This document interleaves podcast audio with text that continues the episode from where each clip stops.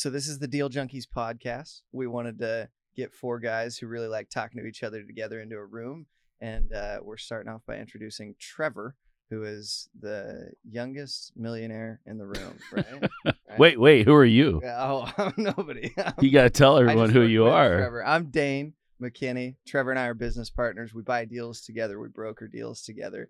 And we help other people get into creative deals and investments. That's our goal with each other, I guess, and with our clients. So on the show today, we have Dane, we have Trevor Howard, Mike Nuss, and this is Gabe Johansson. Sure.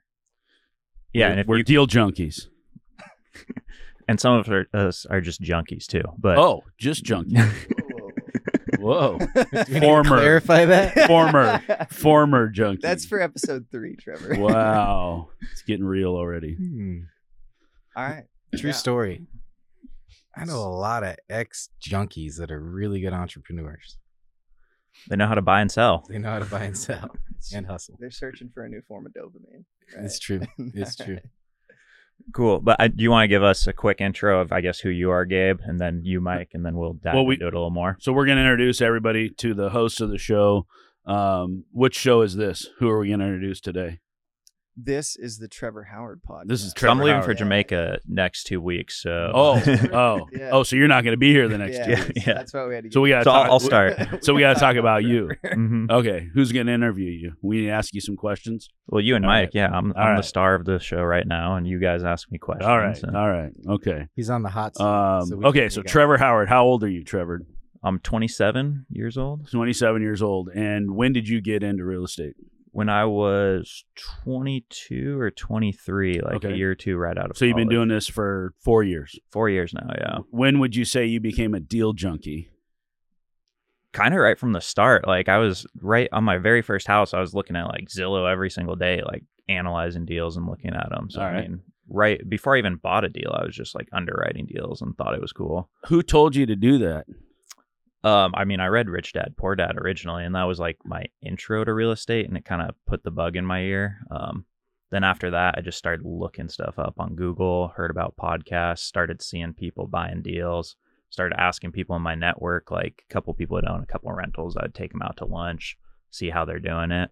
And that was just kind of, really the internet was the biggest thing, just being able to Google stuff and see podcasts and see what people are doing. A lot of information out there. Mm-hmm. So who told you to read Rich Dad, Poor Dad? I don't know, actually. I was in college when I read that. So I actually listened to it. I've never read it. I've listened to it a few times on audiobooks. And I just heard I was a senior in college when I heard what podcasts were. And then for some reason, someone on a podcast mentioned the book. I just looked it up, and it just resonated with my thoughts. So did you drop out of school while you were reading it? No, but I read it last semester of senior year. I don't think I would have dropped out either way, but. So you don't necessarily agree with the, you don't need to go to school. Hey man, those are my first, I somewhat agree, but that was the intro to the idea in that book. It wasn't life-changing at that time. It just planted the bug in my ear of people are doing other things and going and doing a 9-to-5 job. Sure. Did it resonate with you when he says that going to school, they're just teaching you how to get a job? Yeah, it worked really well. I got a job right out of school. So, so what'd you get a job doing? Yeah, I was an engineer. So I got a mechanical engineering degree, worked as an engineer / project manager. We used to build nuclear reactor structures and missile silos. For the government. So we were doing $300 million, $500 million projects. So explain to us real quick, in layman's terms, what exactly are you doing when you're designing one of these things? Oh, someone else really smart designs them. They give the people less smart all the drawings, and then we give the drawings to the workers who actually build it. And then we just make sure they do it on time, and we enter some data into a computer. So are you doing calculations to make sure the building doesn't fall over? Or? No. So you're just basically a messenger. Glorified messenger, yeah. Oh, okay. I'm managing the project, so you're making sure stuff's on time, on track, on budget. Oh, okay, you're admin. Basically, you're not the brains of the operation. No. You're the muscle. Not the brains. You're not the brains or the muscle. Or the muscle. I guess I am the messenger. You're the nerve. You're the nerve that from the brain to the muscle. Yeah. Okay. All right. So you did that for a while. You're working. You're making a little bit of money, and you've got this real estate bug. So what made you step into your first deal? How did you make the leap that everybody says, I want to get into real estate, but I just don't know how? What was your move? Yeah. And for me, it wasn't real estate starting out necessarily. It was financial independence. Have you heard of FIRE? FIRE. I have, but remind me what it is. Financial independence, retire early. Okay. It's the idea of you spend a super little amount of money, you save a ton, put it in like the S&P basically. You can live off 4% of that for a long time. Okay.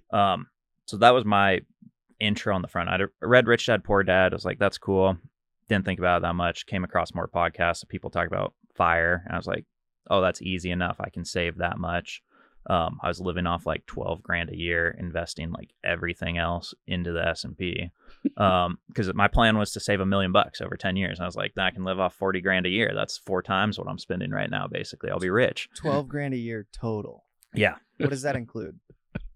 All the stuff that you need to live, your rent. I went. Oh. Okay. So me and my buddies got a house, right? I took the room that had no walls. It was just the bonus room. I went to Home Depot for $100.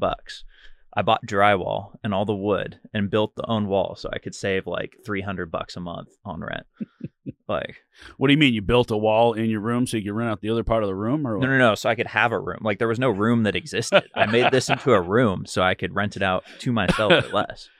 So there's something really critical to what you're talking about right now that, I think everybody wants success. I think that's human nature, but there's something that not a lot of people want to do to get there, and that's sacrifice. And in anybody that you listen to that has either, in your opinion, made it or they're quite successful, they always have a story of sacrifice. There was a point in their life where, they were eating top ramen for every meal, or they were, walking to work, or whatever the story is, there's always a point where you hear about they could have lived a better quality of life, but they took a period of time and sacrificed that quality of life for something further out. I guess you'd call it delayed gratification. That's exactly what it is. And I think it's also human nature to not want to delay your gratification. You want what you want now. So one of the things that Robert Kiyosaki writes in Rich Dad Poor Dad is that the difference between rich and poor people is that exact point, is that poor people buy luxuries first and rich people buy luxuries last. And so you I don't know if you got that from the book or if you just did it out of instinct. Yeah, so it's from all those different things compiled. Like, I don't take something away, I'd say, one time. Like, I have to go learn about it over and over and over and hear the message like 12 times before it actually like sinks in. Yeah. And I take and run with it. So like that whole FIRE community, like listening to that constantly, it's the same thing. Like, you're not spending all this money. They're just not investing as well. Like, they're just putting it in the S&P though, is the thing. They're not putting it into real estate, which that kind of led me to real estate. Was like, oh, I'm going to do this shitty engineering job for 10 years. I can look to my neighbor. I'm like, I get to make $5,000 more and sit in this seat next to me the next year. And I get to move up the next year. And then eventually you make whatever, 150, 200, 10 years later, maybe, or not. And you're just stuck at like 100 or whatever it may be. So I was trying to figure out how to do it quicker. And then I'd heard about real estate prior, like Rich Dad Poor Dad, kind of been learning about a little bit. And then I heard about like house hacking, which is you buy a house, rent out the rooms, or you buy a 4-plex, live in one unit type of thing. And then I started looking at that and I realized like, oh, I can save way more money, way faster, and then start cash flowing and compound that wealth growth way quicker. So I think I can do this, much sooner than 10 years. And that was just out of need, really. I just did not want to show up to work and like, dude, it was just so boring. Like, I just didn't want to be there really. Like, it was fine, a fine job. Everyone was fine there, but it was just the boredom was killing you. Yeah. It's not what I saw like with my life. Like, I just didn't want to show up every day and look at an Excel spreadsheet, even though that's what I do a lot of right now, but it's more fun Excel spreadsheets. But you get to do it with Dane. Yeah. It's better. And Dane's not smart enough to be an engineer, so you had to do real estate. So being an engineer, one of the things that really impresses me about you is the way your brain works, and you're always looking for efficiencies. And so I think that as an instinct that I recognize in you, from the beginning, like you just said, you wanted to find a way to do it better, do it faster. Mm-hmm. Is there any recommendations you can make to us on, for those of us that aren't engineer minded, on how to constantly be looking for efficiencies and how to do things better so that we can arrive to our goal faster? In terms of buying real estate? Sure, or anything, just overall. So, I mean, that's something I apply to all my life. Like, I'm always trying to improve all the different areas. I think what are all the different areas? I mean, like fitness-wise, like my diet, like how I'm spending my time, how you're, relationships. What you're learning. Relationships is part of it too. Step one is that you track everything. Yeah.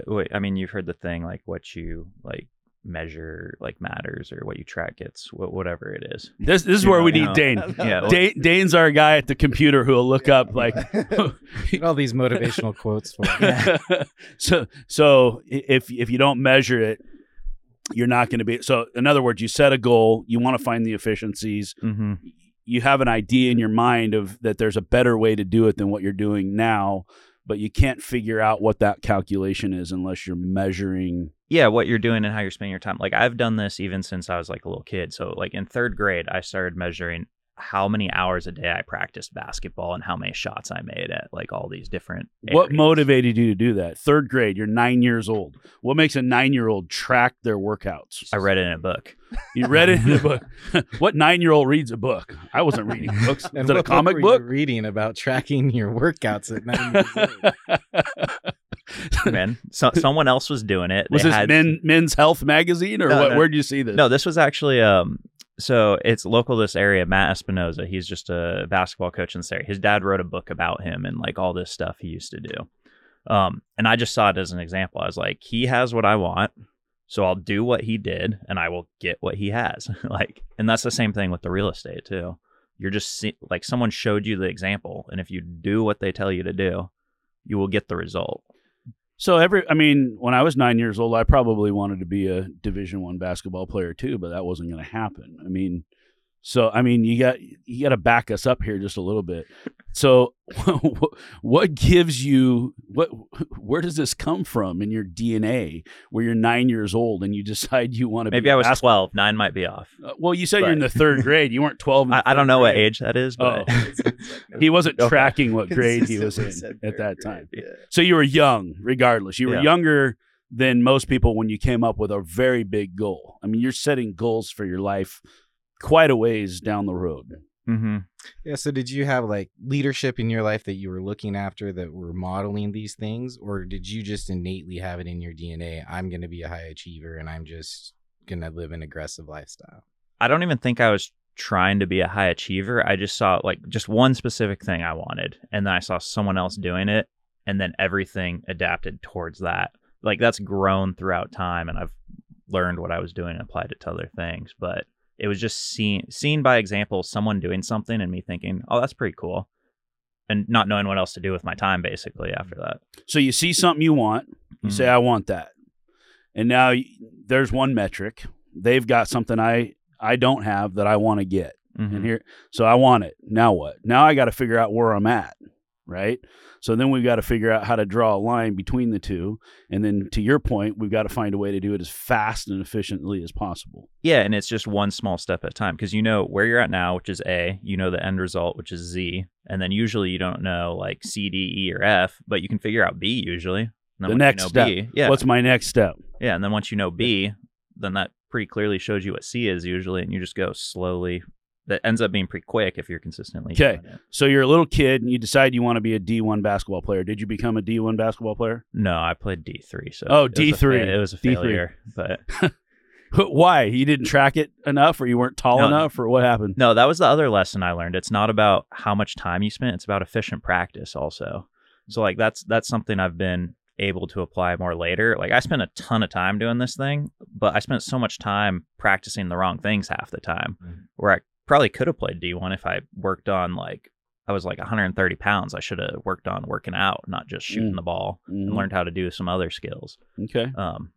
But yeah, but overall, like, it helped me achieve playing college basketball. But I've heard, you know, everybody always said practice makes perfect, but then I heard somebody say, no, practice makes permanent. And so what you're pointing out is that if you're going to practice, you better make sure you're practicing the right thing. And oftentimes people aren't even mindfully practicing. They are practicing, but they haven't thought about what it is they want to be practicing. And so they're practicing the wrong things just subconsciously. They're leading themselves down the wrong path. And a lot of that goes back to mindset and having negative thoughts. And, you know, I always say that worrying is praying for the wrong thing to happen. And if you're worrying all the time about something that's going to go wrong, you're actually going to manifest that, because you're going to start practicing the things that it takes to get to the result you don't want. So to Trevor's point, you got to really be mindful about what it is you're trying to achieve. And then you've got to stay on track, and you got to make sure you're practicing the right things. So tell us, we'll get off basketball for a minute. So what, if you were to pick one thing out there today that you're going to aim for that somebody else has that you don't have yet, what is it? Dude, oh, well, I just signed up for ultra running coaching. So I'm trying to do 100 miles. So that's like the next thing. Somebody's going to coach you on how to run 100 miles. And why I signed up for the coach was I learned I could probably go do it on my own. It's going to be way less efficient. I'm not going to know all the shortcuts and all the tricks, right? So if I go get a coach, I get to shortcut all of that and do it much faster and more efficiently. So you're going to utilize his knowledge and expertise to go practice the right things because you want to run 100 miles. Yeah, I think so. I just decided this last Friday. So, last Friday you decided you want to run 100 miles. That's how the best entrepreneurs work. It's Friday, then come Monday, it's time to roll. Well, I put it on a list of things I wanted to do at some point. And then I read Brian Murray's book, actually, and he did this thing. And I went and filled out. What's Brian Murray's book? Brian Murray is an apartment syndicator. He's buddies with Mike. And he had a book. He's written a couple books about apartments, and he wrote a book about his life. And I went and read it. And he did this like ultra running thing where you sign up and you run over 26 miles if you've never ran before, and they follow you along with the journey. I was like, oh, that's pretty cool. So I go on the website, fill out the little form to get more information about it. And then I start talking to the dude on a Zoom call who's like the coach. And then that's when I decided to do it, because I had it on my list of things to do anyway. And he was like, oh, you have a list of things to do. Long. Yeah. And right. One of them is to run 100 miles. Yeah. A list of things I thought would be cool to do at some point. Yeah. So we know now our host here, Trevor Howard, has a screw loose. So there's something wrong with anybody, in my opinion, who wants to go run 100 miles. Well, is it multiple screws? Like, how do you define the screw? There might not be a screw at all. It might. It's sealant. Cracking. He's held together with plasma and super glue. Yeah. Well, it's. I mean, there's a lot of themes that you kind of pull out of it. One is interesting how you started your life on the FIRE route, because I look at that as one of the most passive ways to live your life. And I don't think it's a great way to live your life. It's a great way to get started with financial education. But obviously you're a person that can't like live passively. You have to do everything with intention, with focus. I think that's a theme too, is you're finding out what it is that you want. You're focusing on that one thing. And I think another cool kind of something to pull from this is the coaching. So when you're wanting to be a basketball player, you obviously didn't get the coach that would have helped you become the D1 person. He would have said, you're too small. You need to work on this agility. You need to work on strength. You need to work on different things. Versus now your approach to the ultra marathon is not only are you going to get a coach, but you're going to get a coach that's coached multiple people to complete that ultra marathon. And so you're getting much more focused on who it is that you need to become, but more importantly, who do you need in your arena with you helping you get there? It's really cool to watch you just grow over the 27 years of living. So let's go back to your real estate career. So it started out a few years ago, and you did a deal. You decided you want to do a deal. Mm-hmm. And so tell us about your first deal. How'd you get in? Yeah, first deal, owner-occupied loan. I was making $50,000 a year as an engineer. All my buddies were living together. They were all engineers up there for the most part. We were all living in the house together, paying whatever we were in rent. I said, hey guys, how about I buy this house over here? You pay me a little less than you're paying in rent right now, and I'll just own the house. So that's what we did. And then I started living there for free, basically. And I was like, oh, this is really cool. Now that $300 in rent I'm paying, no longer even paying that. So I save, you know, all that. Plus I'm paying down the loan, all the other benefits of real estate. And then I decided to do the same thing 10 months later, but I ran out of people I knew. So I filled it with strangers. So when you bought that first house, did you have in mind you wanted to be rich, or did you just have in mind you didn't want to pay rent anymore? No, I was just trying. The whole point of that was to save the rent payment so then I could put more in the stock market kind of at that point. Oh, okay. So you weren't going to get rich on real estate. You were going to get rich on the Dow, but you were going to do that by not having to pay rent. So that extra few $100 you could throw into the stock market. Correct. Do you understand the stock market? No. Sounds like a good strategy. One thing I've learned, dump all your eggs in a basket you have no clue. Hey man, the guys on the podcast told me it's a diversified portfolio. S&P got 500 companies in it. I was looking at historic. I didn't understand the actual functionality of all the companies, but I understood like this seems so. You're invested in all 500 companies, and these are companies that are big enough to be on the Dow. So what can go wrong, right? You got to give him credit there, though. Charlie Munger, the late Charlie Munger, rest in peace, said, "If you don't understand anything about investing, diversify as much as possible." Right? Diversification. He said, "The more you understand," he said, "The more you understand, the less diversified you are." Stupid or inexperienced. Yeah, I mean, so you get started, you don't know what to invest in. You want to invest, but you don't know what you're. You don't know what your flavor of investing is going to be yet. So you start sticking money in something you don't understand. Did you guys ever throw money in the market? No. I remember when I bought $500 worth of home store stock. I opened a Fidelity account, my 401k, and got in every single day, logged in, and saw that 8 cents up and 8 cents down. It was the most pathetic part of my life, I think. I was so vested into something I had no control over, that had no impact on my life. Yeah, I checked stock price. I mean, I check not all stock prices, but I look at the market probably 50 times a day. I don't have a single dollar in the stock market. And it's one of the main reasons is, well, the main reason is because I don't understand it. I don't know that anybody really does. There's probably some folks out there that know how to play it much better than I do. But I just don't get it. The other part is because I am a junkie, as Trevor pointed out. Instead of getting on there 50 times a day, I'd get on there 50 times, you know, a minute, and I'd never be able to do anything else. And so for me, it's just not, it doesn't match up to my brain and the way I'm wired, because I would, I wouldn't do anything else. I think it's gambling. It feels like gambling to me, and I'm not a gambler. I don't like to go to the casino.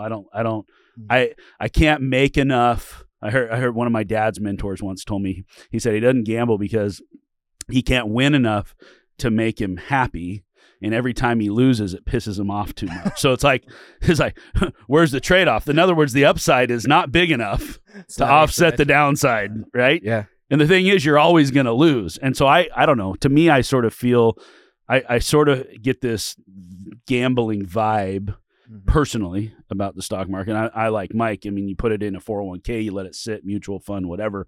I mean, I don't know. It doesn't seem to do much. I kind of disagree. So I think most people, if you're going to do it properly, you got to do it when I was doing it at my age. So I was maxing out the 401k and all the accounts. So I could put, you know, 22 to 30 grand in those accounts. You do that for 2 years and you just wait 30 years, you have $1 million.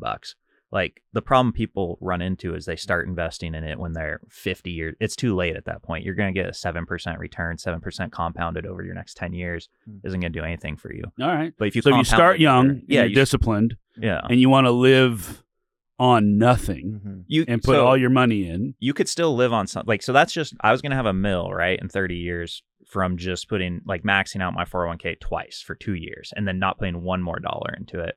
So if you're like, you know, doing that for 10 years straight, you'll have a okay retirement, but no one's going to do that starting out at age 21 is the problem. Well, I think Gabe's problem too is that he wouldn't be able to look away from it. Were you looking at the market every day? And the upside's not big enough. I mean, I guess unless you're going to keep doing it, to me, you put the money in, okay, I have $1 million in 30 years. Well, guess what? In 30 years, $1 million not going to buy me anything. Hey, like, I adjusted for inflation. $1 million. I think I did. We want to see the model. It doesn't matter because he got smart along the way. Yeah, so I sold all those since then. Okay, you're not in the stock market anymore. Especially when you're with an employer that that matches contributions, mm-hmm. like just go get free money. Mm-hmm. And so there's value to that. And then there's the ability to turn it into an independent retirement account and have a little bit of control over it. And like when it comes to the stock market, that's my issue. It's a lack of control, and retirement accounts give you a little bit of control back. So there's value in it, and I definitely don't want to poo-poo it. Yeah. And you can use it to buy real estate too. Like, so you can use it more creatively, but for most people, they don't put enough money into it to where you can even do anything with it. So it doesn't matter. So what'd you do with yours? You're not going to have your million in 30 years? No, I'm no longer going to have it. What'd you do with the money? I bought real estate. Oh, why? It was more efficient? Got you to your goal faster or what? I think at that point, I was actually losing some money with real estate. So I had to sell my stock money. Oh, to feed the real estate? Exactly. To feed the real estate. I'm pretty sure that's what happened. I love he's being honest. I was wondering if he was going to be honest about that. Well, don't say you were losing money overall. There were a few deals that kind of took you off the path. It was a cash flow crunch that you made a strategic decision. Yeah, and it just made more sense to sell that so I could continue to eat food and then feed that. All right. So let's move on. So you did your first deal. It got you in. You wanted to not pay rent. You said 10 months later you went and bought another one. Mm-hmm. Where's the story go from there? You just keep buying houses every 10 months, or what's the next progression? Where do you say, okay, this is it. I'm a real estate investor. This is what I'm going to do. So after I bought, my model with those was I was like, I could buy at that time a 3-bed home for like $400,000, or you buy like a 5 to 6-bed home once you convert the bonus rooms to bedrooms for like $450. So your payment's like $300, $400, whatever more, but you have 3 more bedrooms running at like $800 a piece. It's way more cash flow. So I buy those 2 houses. I'm learning how to manage tenants and fill it with like just working professionals in those areas. And then I'm making like living for free still and cash flowing like $2,400 or $2,500 a month, right? Wow. You're making almost as much as your day job. Yeah, I'm making like half of my day job, and then I'm still living off $12,000. So now I'm retired. Like I was like, I just completed my 10-year plan in 2 years, in 10 months. Like, so like that, because my whole goal was to have enough passive income to live and do whatever I wanted. So I literally didn't have to technically do anything at that point because I had doubled the amount of money I needed. So why didn't you stop? Stop buying stuff or stop? Yeah, why don't you? I mean, if you hit your goal, yeah, and then you're done. Like, why not just retire right then? You're 24. Good time to retire. FIRE, you know. I did for a little bit. I did. I played basketball every day and did nothing for a little bit there. Do you get bored or? No, that was actually really fun. Okay. But I was continuing like read and learn real estate stuff. And I was like, oh, this is really cool. And then I was trying to figure out how to buy more. People were asking me what I was doing, so I got a real estate license too at that point. And then I brokered like 3 deals my first month, which was like more than half my engineering salary. And I was like, oh, this is way better. So I quit my engineering job.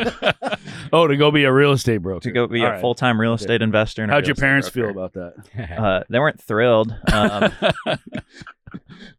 mean, most parents are, you send your kid to college, they paid for like half of it or probably more than half of it. And an engineer is like a cool job they get to brag about, and a real estate broker. My kid's an engineer. Yeah. Oh, now you're a real estate broker. Yeah. Right. And I've done no deals, and yeah. So they weren't super thrilled, and they told me not to do it. They told you not to switch. Oh yeah, everyone told me not to switch. Why? Because they're like, you don't make any money doing that. You're an engineer. Like, that's a career. And I'm like, I want to buy houses. Like, and they didn't think that's a good way to make money. Is what you're saying? No, and no one that's not investing in real estate understands it. So like everyone I asked around me at that point, like they all told me not to do it.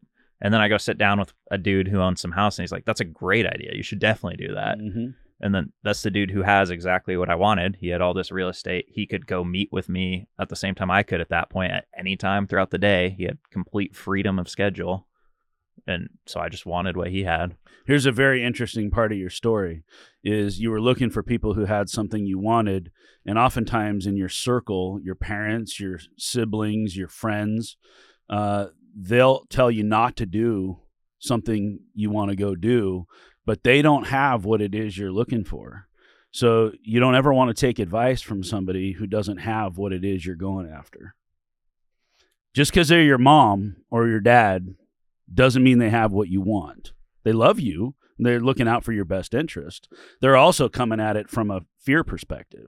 they're afraid you're gonna screw your life up and you're gonna, you know, go off on the wrong path or whatever, miss out on the opportunities that you could have had this very stable lifestyle as an engineer, making the same amount of money every month and gradually increasing over time. Yeah. And the only reason I felt comfortable doing that too is because I had all the passive income to cover all my living expenses. So I was like, the risk to me was almost nothing. I just go back to an engineering job, worst case. Sure. And like, so I essentially had no risk. And everyone's like, no one could picture that. I was like, what is my downside right now? I have none.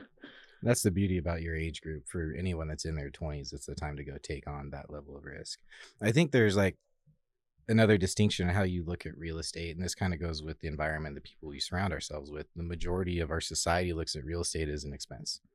It's the biggest expense. It's the biggest purchase. It's this huge mountain you need to climb. I think that people that we hang out with, they look at real estate as a printing press. Right. So that piece of real estate is a way to create income, passive income, capital gains, whatever it is. And so the acquisition strategy isn't about spending money or climbing that mountain. The acquisition strategy is creating income. And so when you have that distinction, you look at it a different way. It just changes your complete lifestyle around it, the conversations that you have, how you look at it, how you're going to live as well. And so how did you navigate that conversation with your parents about, now I'm going to change my direction in life, which is part of an identity question with them. Part of it is a confidence question with yourself. You want to unpack that? Yeah. I'm trying to think back on, I think I kind of just did it. Cause I was living on my own at that point too. So it was just like, I see them at the holidays and whatnot. So it was just something I did. And the next time I saw them, I just told them, this is what I did. You didn't give them a chance to give you any feedback. Yeah. And I didn't think to, because it was just like, I wasn't asking them for advice on it also, just because they weren't doing it. So I didn't ask them. Like I did at the very beginning, but then once I saw other people doing it, I just kind of had my answer and I knew that that was the way to get what I wanted. So I didn't really ask them about it. It's exactly how you navigate the city or bureaucracy when you're trying to get a permit. You ask for forgiveness and not permission.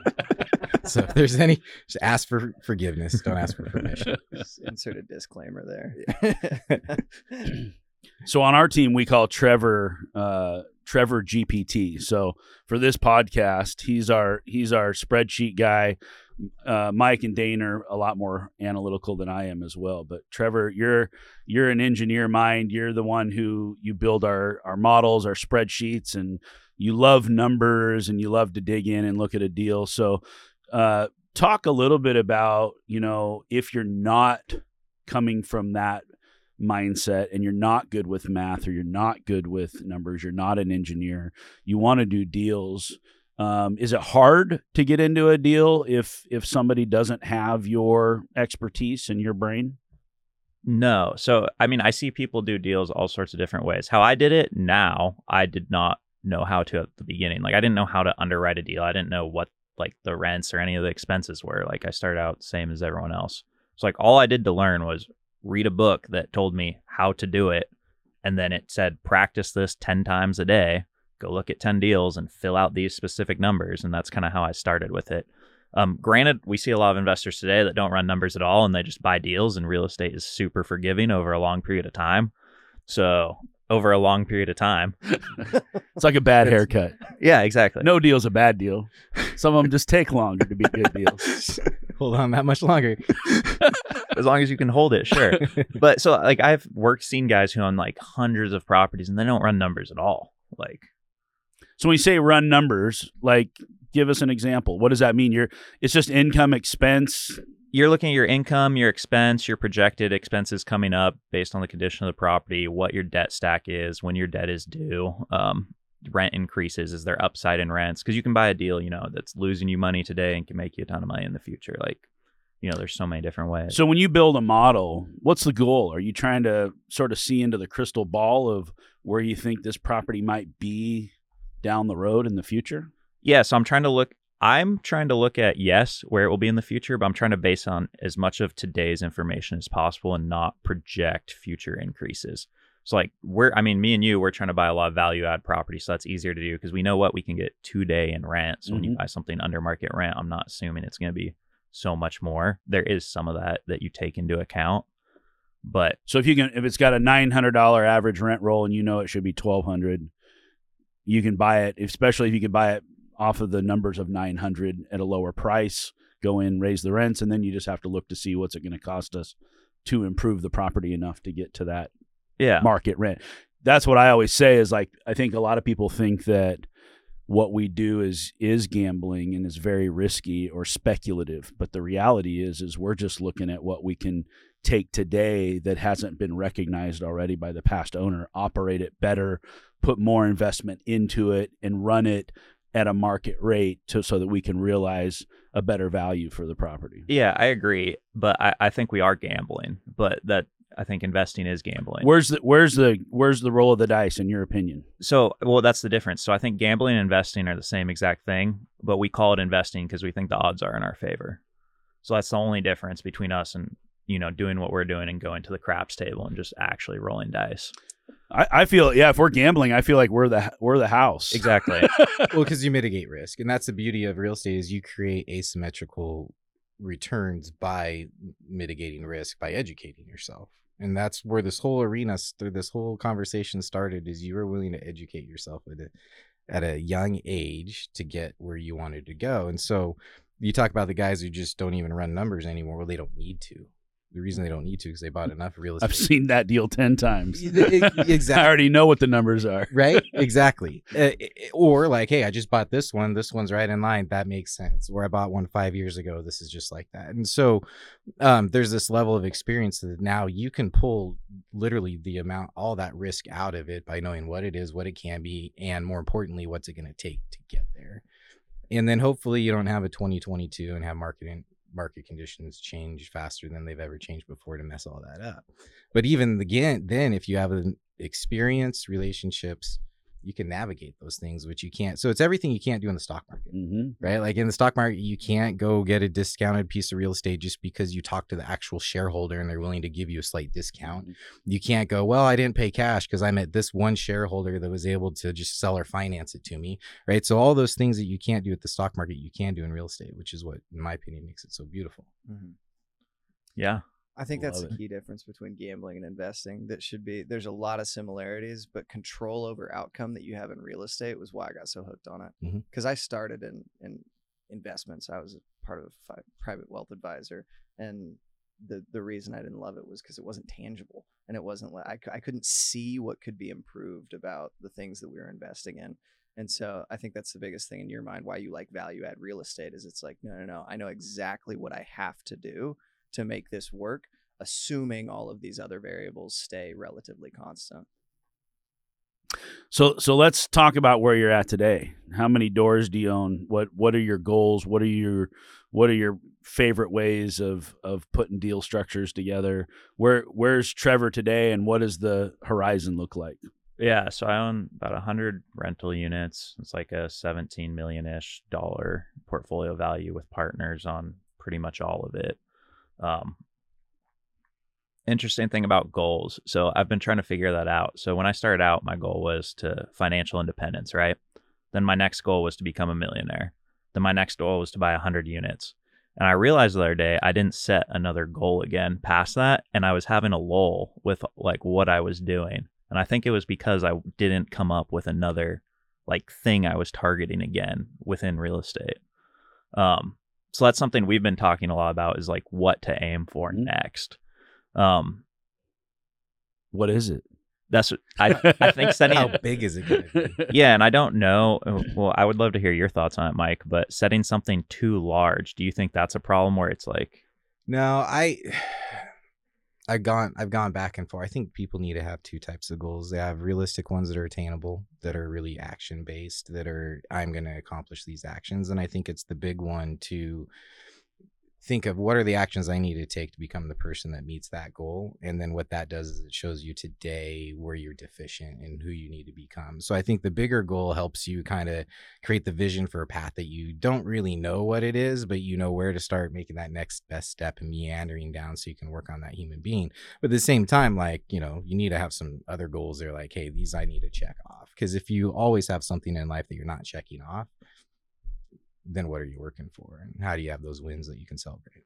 Yeah, because that's the thought. Because Gabe always tells me I should be a billionaire eventually. So I always want to set it to that, but I don't think that's so far out where that's a hard like target where I'm thinking like I need to set these like, you know, $10 million first and then so on and so forth. Mm-hmm. Maybe you just need a billionaire coach who can tell you how to get there faster. Is there a book about this? There's probably a few of them. Mm-hmm. Good point. It's like running 100 miles. I'll never run 100 miles. I think becoming a billionaire sounds a lot easier than ever running 100 miles. So let me ask a question. Mike said something. He said, so that you can celebrate those milestones. How do you celebrate when you hit a goal? So the first goals I set were out of desperation because I didn't want to be in my current situation. I realized I felt no different every single time I did each one of them. And it was just a moving goalpost. So that made me, and I have guys like you and all these books I read where they're like, you got to enjoy the process along the way. So now it's more so about like, yes, that's the goal, but you have to like what you're doing the whole entire time you're doing it basically. So we're deal junkies. We want to go do a deal, mm-hmm. but you close the deal and for about 2 seconds you go, yeah, we did it. And then you go like, oh man, we got to go find another deal.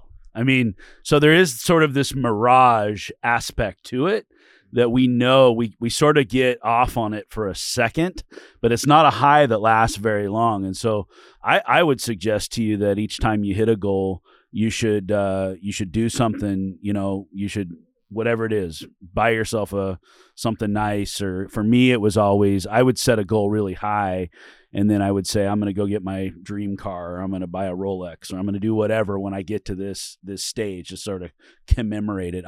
I like toys. And so for me, sort of the instant gratification, the way that I can delay that is to know like, one day I'm going to get this and I'm going to reward myself for doing it. I think it's really important.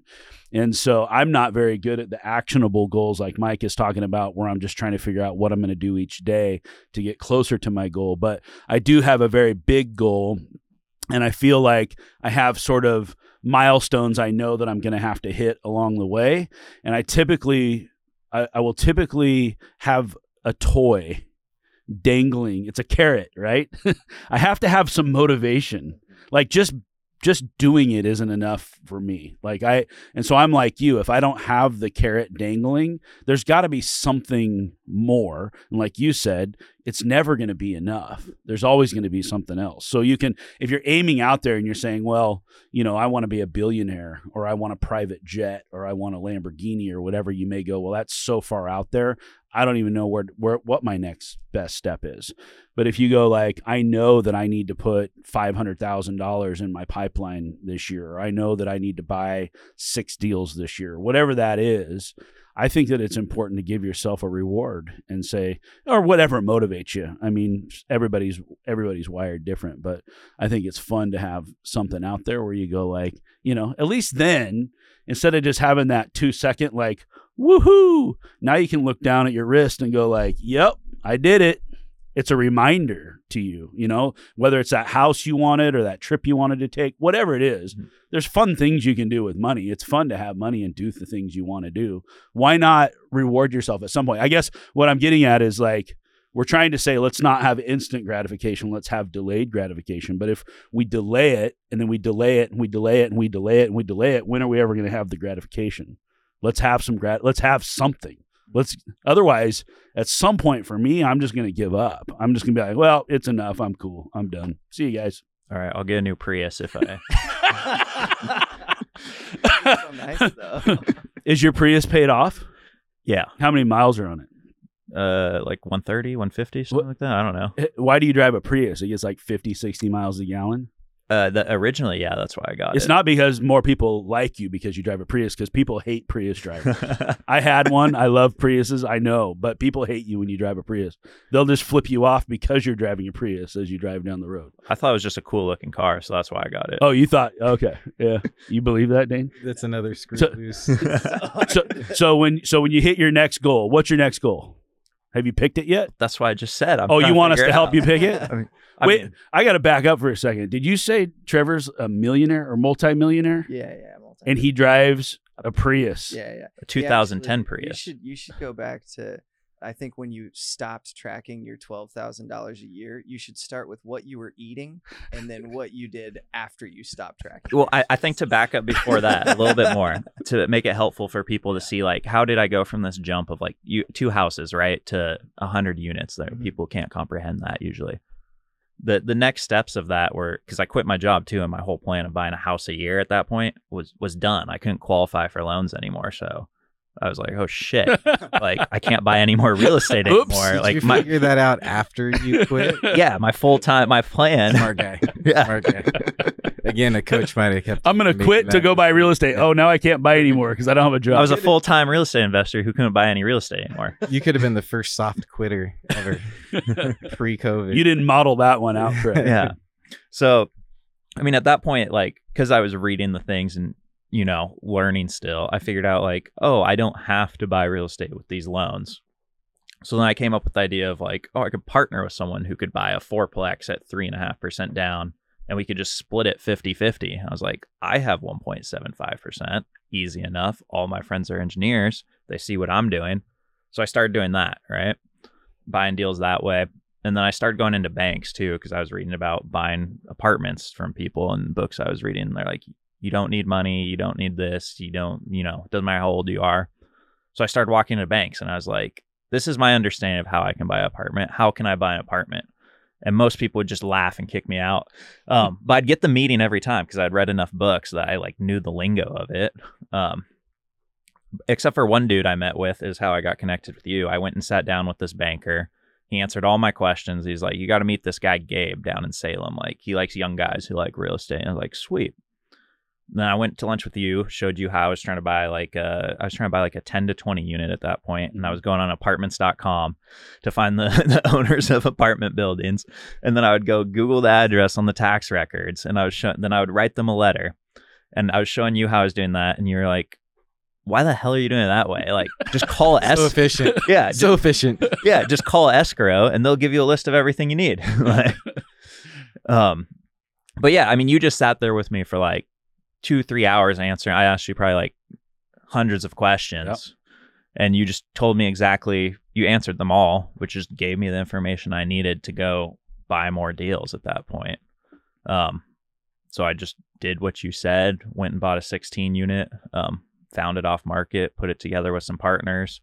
And then I actually saw your name was on something. And I called you back because I was trying to buy another deal, and I think you were selling, or it was in your office, I think, but your number's on all your listings. So I called you and I was like, hey, by the way, like, thanks. I just closed on this thing after I met with you, because you gave me all this, you know, all this advice on what to do. And I think the big part from when I met with you, I don't know if you'll remember this, you sent me an email like after I met with you, and I think you picked up on that. I was looking for like, there is one specific answer on how to be successful with this. And you told me there is no silver bullet or golden bullet or something like this. And you wrote me out like, these are all the things that have to happen. And like, if you do these things, you will be successful type of thing. Do you remember that? I think you posted that on Facebook. I don't remember writing it, but yeah. Yeah. Framework on success. What was that? Framework on success. Yeah. It was just like an encouragement from someone who I saw that was already doing it, that told me I could do it. Mm-hmm. So it's like, why would he lie to me about it? He already knows what it takes. So I had something you wanted, and I was telling you, you can have it too. Mm-hmm. And for you, that was an important validation that you were talking to somebody who had done it, who was telling you it's possible, rather than, yeah, I did it and I'm awesome, but I don't know how you'd ever do it again, which is what you get sometimes from folks, you know, or they just don't want to take the time with you, or they don't want to share their secrets, and they'll just go like, yeah, I bought a bunch of deals, and, you know, in today's world, I'm just not really sure. When I got in, I was not as smart as you to go out, pick up the phone, go to banks, call people. I didn't have the guts to do that or the wherewithal to do it. And so I was just asking the people that I would come across. I broke into investing through brokering deals. And so talking to owners and to other brokers. And really the answer that I got more than once was just like, yeah, I'd say I don't really want to be the best broker. I just want to own buildings. And people would go like, well, good luck. I don't know how you do it in today's world. I mean, that was kind of the answer that I got. And it ticked me off But it also gave me motivation to go like, okay, well, I'm going to show you. And then as the time went by, I bump into those people that are like, wow, now you have 10 times more than what we have. And we were telling you that we didn't even know how you would do it. Well, they didn't know how you would do it again. I don't think they were being mean or trying to withhold information. In their mind, they just hit the cycle right and they got lucky and they achieved whatever they achieved, and they didn't know how to tell me to go get it. I just didn't see the world that way.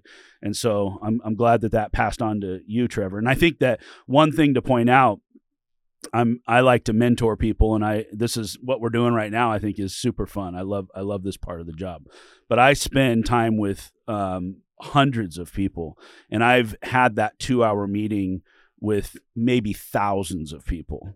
Trevor was one of the first people that ever picked up the phone and called me 6 months later and said, I actually did what you told me to go do. And now I bought another property or two or three or four or whatever you had bought. I think you had a couple houses when I met you, and you had 22 units when you called me back or something like that. And so the impressive thing is, you can listen to a lot of podcasts, you can read a lot of books, you can get a coach, you can do all these things. But if you don't act, if you don't take action, that's a Napoleon Hill thing, is that action is the highest form of intelligence. And I saw that in you when you called me 6 months later and said, I did it. And then my answer was, come with me. Let's go. Yeah. Well, and I'm really like that you touched on that. My mind was going to the same spot, and then because I've been in the same boat. I've given out thousands of hours, and then you just never see that person again. I got to imagine, I don't want to put words in your mouth, but I imagine that whatever it was that you were doing that day when Trevor called you back, how awesome it was, whatever building you had just bought, the conversation with Trevor was probably more memorable than 100%. Yeah. And then the feedback, and then the reinforcing actions that then that creates. So now you're doing a podcast together. Dane starts joining the team. Trevor's got his branches of mentees going out, and now you see that then community start, where now everyone is truly a sword sharpening sword scenario. And all it took was someone that was willing to ask a question and have the guts to ask a question most people weren't, and then someone that's willing to give the time that most people aren't willing to give. And I think those two things, when you're willing to put in that extra little bit of time, when you're willing to get uncomfortable and ask a question you're not wanting to ask, it's when a lot of things can really come out of life and becomes beautiful. Yeah. It's a good way to put it. All right, where from here? What else do you want to tell us before we end this episode about Trevor Howard? By the way, our host and the founder of Deal Junkies, the podcast you are now listening to, episode 1. Soon to be registered trademark. Sponsored by SMI. Trevor's even got the shirt on today. Where's the pink? I mean, purple. We knew you were colorblind, Mike. So we did black and white for you today. Yeah, I mean, we can dive more. What was your question? I wanted to go, what happened when you finally hit that goal and then didn't have, I think you had a stage where you didn't really have another goal, so you stopped tracking expenses. And I think that's a funny part of your story. No, yeah. So that wasn't, so I read a bunch of books, right? I was making money. I had a bunch of money in my pocket in the bank account. I was feeling really great. I was like, I'm retired forever, never have to do anything again. Got 100 units, have all this cash. So I was reading all these books about like, how do you find happiness and whatnot? And it's talked about like not tracking your expenses so closely and being such a cheap ass, basically. So I was like, okay, let me try this. So for a year, I stopped tracking my expenses. A full year. Were you happier? No, it caused so much misery at the end of that year. What I should have done is a month or two. I was like, so for the full year, I was like, I'm just going to buy whatever I want and not track it. But I was so new to investing at that point, it bled into my portfolio at the same time. So then I couldn't get my outlook of where my portfolio was going. And that's okay if they're all stable, but not when you're doing value add properties. So the combination of that, plus buying a bunch of properties at the same time, plus doing a few bad deals. Yeah. So you went from spending $12,000 a year to how much did you spend in that year? Oh, dude, it was over 100. And that was just on personal? Well, imagine. So I went from living for free to now I paid like $1,800 in rent or $2,000 in rent, right? And then like you can stack stuff up pretty quick. I went from making all my own food to I ate every single meal out How many times did you eat Chipotle that year? I ate Chipotle. I bought Chipotle 125 times, but no, just wait. He's tracking it. No, I did. I looked. And that's not one. Version. That's not one bowl. That's not 125 bowls, by the way.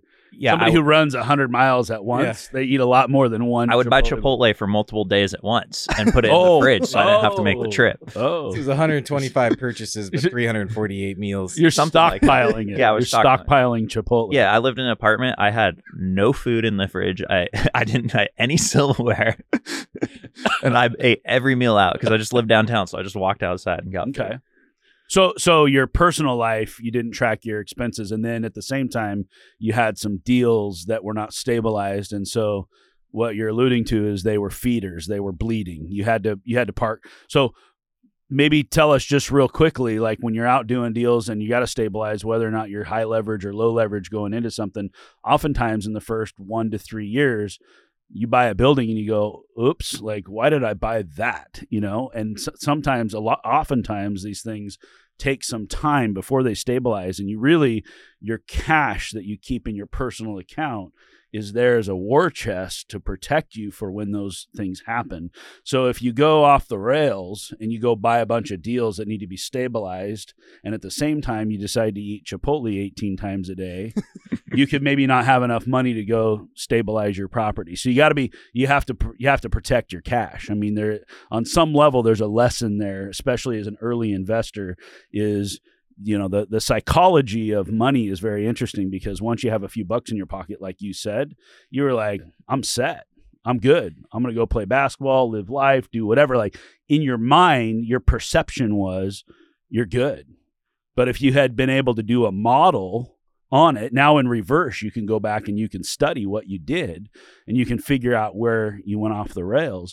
But now have you found where the error was in your thinking now that you've looked at it? Yeah. I mean, the biggest problem wasn't actually that I shouldn't have done it that long without tracking expenses personally. That wasn't the main problem. The main problem wasn't buying all these value add deals. It was the partnerships that lost me all this money that I wasn't expecting to lose, that I didn't consider as a risk. Mm. So like, I knew like, I could spend up to 150 grand here. It's fine. I'm going to buy more deals. I have a bunch of money. They're going to bleed. It might be off, whatever. I kind of have an idea of what that will be at. That's fine. Then I go buy a deal and then I don't consider like, this $300,000 deal might lose me, end up costing me like 200 grand. Mm-hmm. And that's what the combination of those three was the problem. Each one of them by itself was like, not great, but it's fine. Learn from them. But combining all those three at once was what caused me the most like amount of problems. I bought a flip house once. We'll go into that on my story one day, but it was a $400,000 house in Lake Oswego and we never finished it. And somehow when we got to the end, I lost more than $400,000 on the house. I lost more than the house cost. I still can't figure that out to this day. I just stopped flipping. I was like, well, if that's got to be an achievement of some sort. But you know when to stop flipping. The point is that a lot of folks see only the upside in a deal, and it can be hard to understand what the downside is. Even when you try to stress test or do whatever, there's a lot of unforeseen things that can come about. And you can get into a deal where you go like, it's a small deal. It's no big deal. We don't finish it, or it goes a little over budget. We'll have to do X, Y, Z. What you didn't see is that you can go out and do a $300,000 deal, and it can lose you $200,000 of your cash because you have the wrong partners. It went over budget. It went over time. It had to be refinanced. And you had to be the guy to write the check because you put yourself in a situation where you were the only guy that could write the check, right? Yeah, it was the people component was the biggest thing that threw it off. Like the deal itself was actually fine. Like it would have been a good deal if we had the right people. Wrong partners, yeah. Did everybody have roles outlined going into that deal? No, we were just all friends, which was a problem. Yeah, we should have had roles. So we won't get too deep into partnerships, but it sounds like you like to do partnerships, and you would you consider doing partnerships again today? And would you consider the attributes of the partners you pick and understand that some are better than others based on your prior experience? I still do pretty much only partnerships because it is the way to go once you learn those lessons of who to partner with or who not to and how to structure it. It's the most efficient way. Yeah. It's the fastest way. 1+1=3. Yeah. Like it's leverage. It's a great way to leverage and the ability to create a win-win. But then at the same time, it's just like risk. You have more experience now. You can mitigate that risk because partnerships have risks that I think really hard to understand and measure. I think that's where people get into problems is they always think the best of people and they don't ever want to think that someone's going to turn a little differently. So it's really hard to measure that. And the only way to get good at that is through bad partnerships.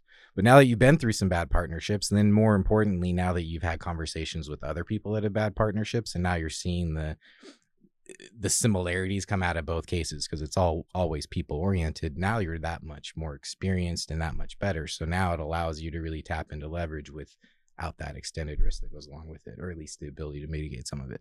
Yeah, I mean, I think overall, be lucky I experienced it so early that I did.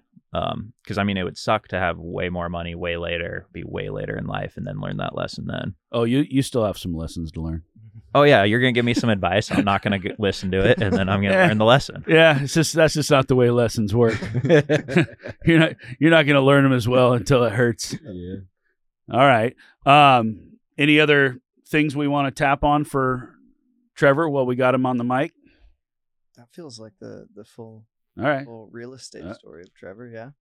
Well, we love Trevor. Trevor's a big part of what we do, and now the whole reason why we're doing the Deal Junkies podcast. So we look forward to many, many episodes of doing this. It's a lot of fun doing it, and we hope you guys tune in next time. No doubt. Yeah, give us a test outro right here. Let's outro. That was it. No, give another one. We can clip in another one. That was perfect. Thanks for joining us on Deal Junkies Podcast, Episode 1.